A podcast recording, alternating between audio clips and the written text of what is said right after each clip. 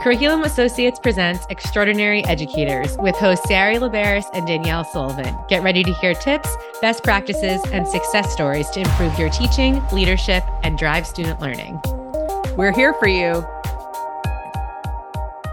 Hello, welcome to the Extraordinary Educator Podcast. I'm Danielle. And I'm Sari. And this week we are joined by Extraordinary Educator Class of 2023, Monique Ross, who is an elementary teacher in California.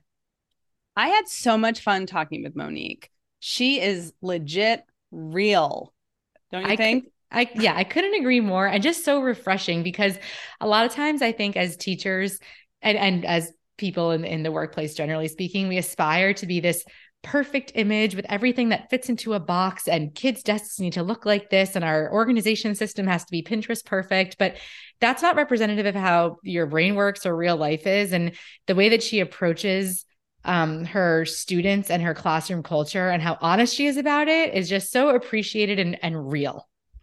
Yeah, so let's get real with Monique. Okay, so I I've been working at the current school where I am um, for about eight years, and this year I'm an intervention teacher.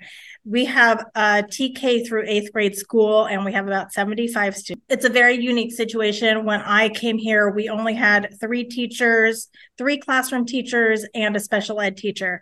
And my position, position when I started was teaching grades three, four, five, multiple subjects in one classroom.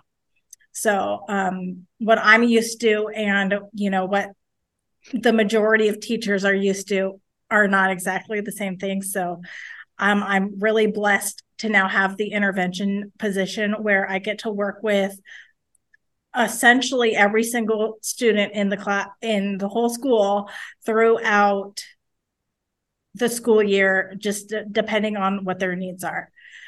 Um, yeah the beginning well, of the school yeah sorry the beginning of the school year i'm more focused on um you know supporting struggling students and the end of the school year i'm more focused on who's um higher and who can i keep higher and push them you know?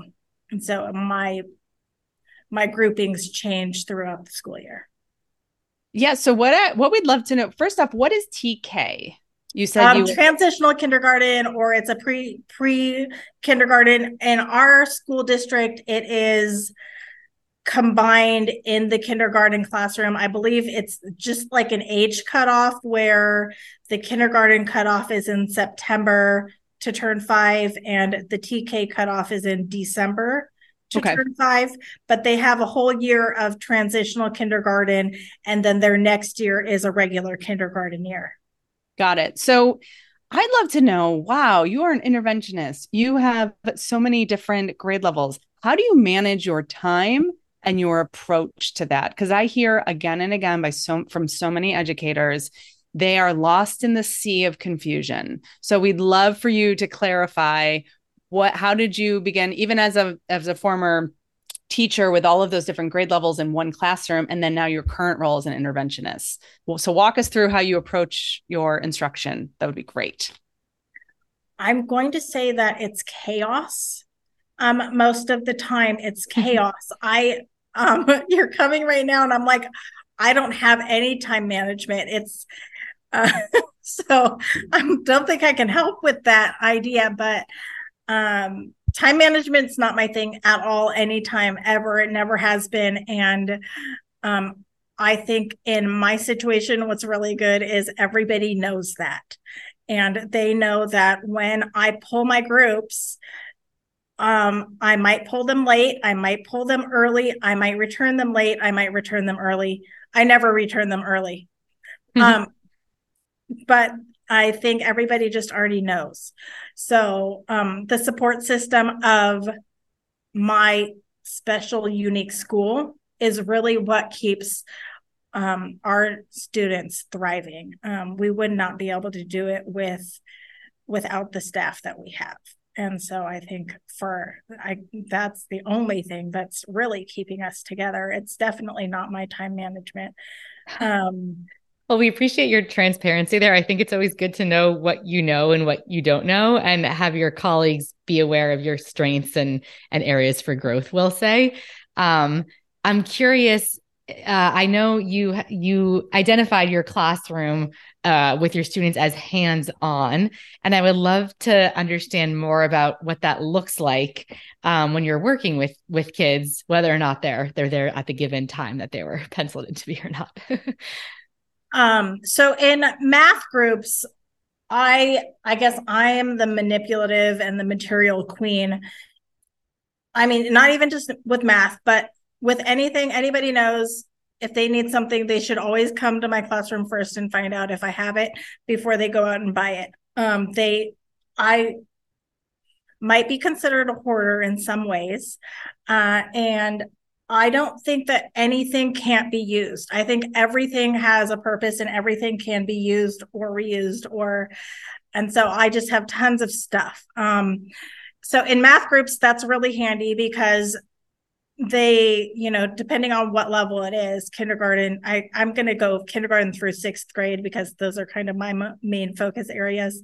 But kindergarten through sixth grade i have multiple you know a diverse different like colored bears and cubes and some cubes can be put together and some of them can't and different sizes and different colors so they're just um there's such a variety of i'm just i'm sorry i keep looking over there a variety of tools that can be used for the different lessons.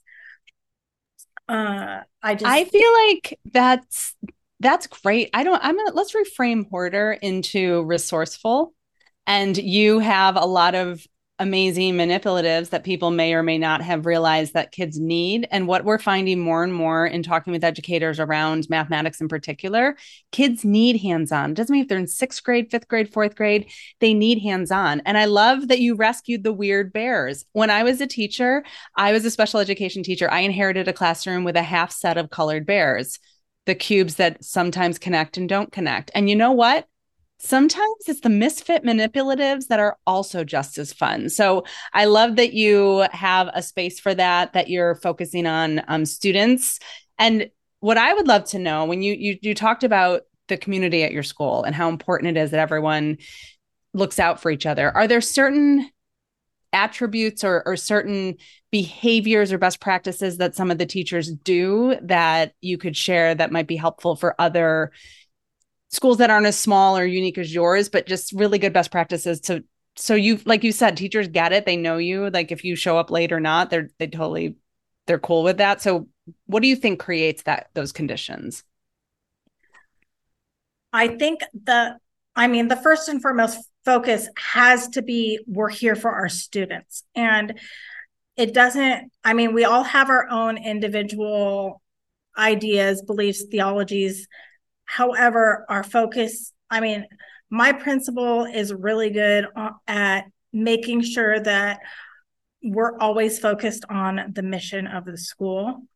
And she breaks it apart and makes sure that everything that we're doing fits with the mission. So we're always goal minded for we're doing this for our students. And even if we don't necessarily agree on a way or you know just we do agree we need to get our students to the next point so um I, with that collaboration is so important and at our school we don't without me as intervention teaching the everybody. Without me teaching everybody, nobody at our school has another teacher who is teaching the same grade levels that they are, who is teaching the same students, except that um, our K1 2 teacher had those students for three years when they were younger, you know, and our middle grade teacher had those students for three years, you know, in their middle years. So we can't collaborate as far as necessarily um, academic curriculum, but we can on academic progress and behavior. And relationships and building trust is what I also heard. You didn't say those words, but but I think that it it it's a lot of trust building and a lot of relationship building and the fact that they even have trust in you you have trust in them you're building trust with the students like that is so important so unfortunately that's all the time we have for today how was that was pretty painless right Oh, that was Oh awesome. I love I love hearing about. And I love how honest you are with like the messiness. I don't know how else to describe it. I feel like that that term has a negative connotation, but but I think sometimes kids fixate on like the picture perfect Pinteresty thing, but like the fact that you have these misfit manipulatives and ways for them to approach things without having to look like certain way. tidy. Yeah, yeah, exactly. Is is really cool. And it's if you different. And could see my classroom, Yeah. nobody would describe this as tidy. And I'm telling you, my materials are not organized and time management is not my thing. Like, but they're learning and they're, you know, and uh, they like coming.